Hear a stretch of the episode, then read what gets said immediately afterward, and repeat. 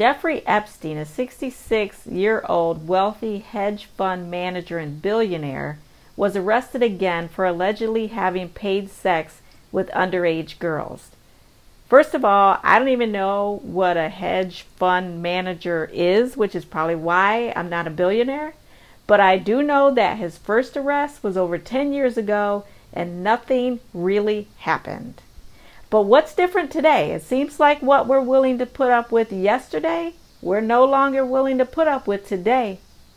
What's different? A change in societal perspective. That's what's different. Children's lives matter. No, no, I mean all children's lives matter. This sounds like a statement that doesn't need repeating, but it absolutely does need to be said. We certainly believe this statement, and in the U.S., we've done a pretty good job putting policies in place that protect children. Well, I mean, some children.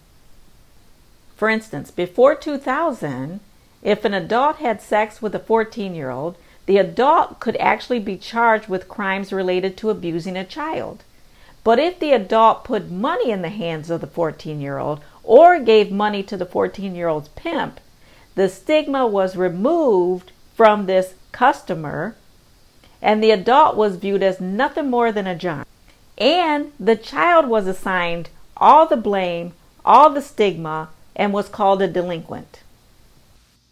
Nothing was different about each scenario except the exchange of money, and of course, our belief about the value of one child sexually abused without payment over another sexually abused with payment.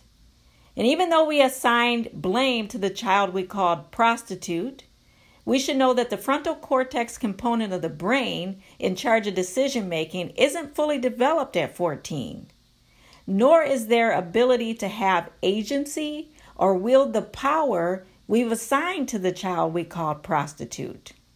For instance, before 2000, a 14 year old sold to an adult by an adult is the one who stood accountable. Researchers back then studied youth involved in prostitution as deviants. Criminal justice called them delinquents, and society called them whores. These children's lives didn't matter, and in fact, they were used by males that could afford them and then blamed for their need to survive a harsh life serving adult desires. In fact, despite the fact that everybody says that any child can be trafficked, most youth that are commercially sexually exploited today are vulnerable. Most have suffered previous childhood abuses and neglect, have been involved in juvenile court, have difficulties in school, may use drugs to cope with years of trauma. However, in the court of public opinion, these children had the power and the ability to outwit and manipulate adult men into positions where men merely gave up money while exploited youth gave their innocence. A fair and smart trade on the child's part, indeed. As I read the paper outlining the Jeffrey Epstein case, I'm reminded of the study that we did across Ohio that found that buying youth for sex was fairly expensive. And men that purchased sex from youth had to be men of some means. In our study, we found city employees, police officers, lawyers, social workers, judges, pastors, just to name a few, men in proximity of children and vulnerable women being sold. It wasn't the creepy guy living under the bridge that we all think it is, because the creepy guy under the bridge doesn't have a job and can't afford the premium price of a 14 year old. But back then, stigma fueled language served to keep us from seeing the truth that we now see that pimps are traffickers, deserving of years in prison, that juvenile prostitutes are no longer called that. They're victims of commercial sexual exploitation, deserving of services, not incarceration, not blame. And Johns are child molesters, sexual predators, when they are seeking paid sex with children and youth. We've got to change that language as well. And today, language and laws are changing. In 2000, the federal government passed the Trafficking Victims Protection Act that acknowledged the existence of both sex and labor trafficking on U.S. soil. States followed in suit, passing safe harbor laws that moved juvenile court from being the primary institution in a trafficked child's life to social services and child welfare being the primary institutions to help children recover. Those children that have been abused privately in their homes and commercially in other people's homes are deserving of our help and our empathy and our care and our concern. On August 10, 2019, Jeffrey Epstein killed himself in a Manhattan jail. In the era of the Me Too movement and the Time's Up movements, it seems that Mr. Epstein may have realized the marked paradigm shift that occurred in the country since his arrest over 10 years ago. Maybe he realized the devastation that he caused to his own life. Maybe he realized the devastation that he caused to those around him. Maybe, hopefully, he even realized the trauma he caused to his minor victims over the years. Maybe he simply couldn't face the time he may get in prison and the attacks on his character.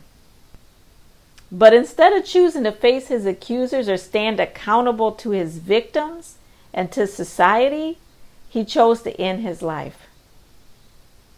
A choice that's a very different route for many of the strong sex trafficking survivors across the U.S.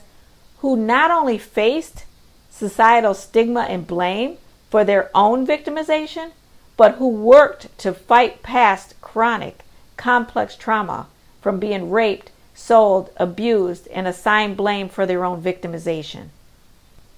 I, like many other people across the country and around the world, wish that he wouldn't have killed himself. We all wanted him to stand accountable to his accusers so that they can see justice as a part, as a small part, a component of their healing.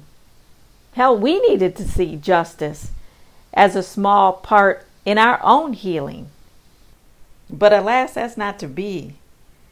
And we have to come to grips with that. We have to make peace with it. Let's focus on being proud of our progress. We're coming after the Jeffrey Epsteins of the world. Whether you're a billionaire or you're a working class guy with disposable income and think you want to purchase a young person for sex, that day is over. That time is past. Thank you to all the advocates around the nation and around the world that have been fighting exactly to get to this point where we do arrest billionaires for trafficking people who hardly have anything and who are vulnerable. Our society has changed. So thank you for the people that have been out there marching and picketing and writing and nudging their senators, their congress people, the, all the legislators.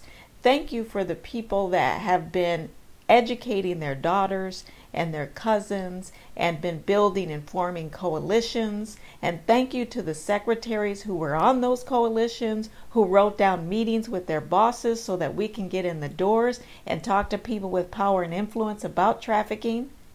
Thank you to the people who got petitions signed. Thank you to the people who went on the news and talked about issues. Thank you to all the survivors who were brave enough and courageous enough to stand up and talk about what happened to them. And thank you to the lawyers and the social workers and the CEOs and the healthcare people and the volunteers and the students and the moms and the dads and the young people who went to their school and said, I want to learn about human trafficking and now let's do something to help people my own age fight human trafficking. So instead of feeling bad, feeling regretful that we didn't get to hold Jeffrey Epstein accountable, let's look back over 10 years ago. This didn't take place 10 years ago when he was arrested the first time. And this time we had a billionaire in our grasp, and we said, vulnerable children who have nothing are more important than your billions. And I think that's progress, and we need to celebrate.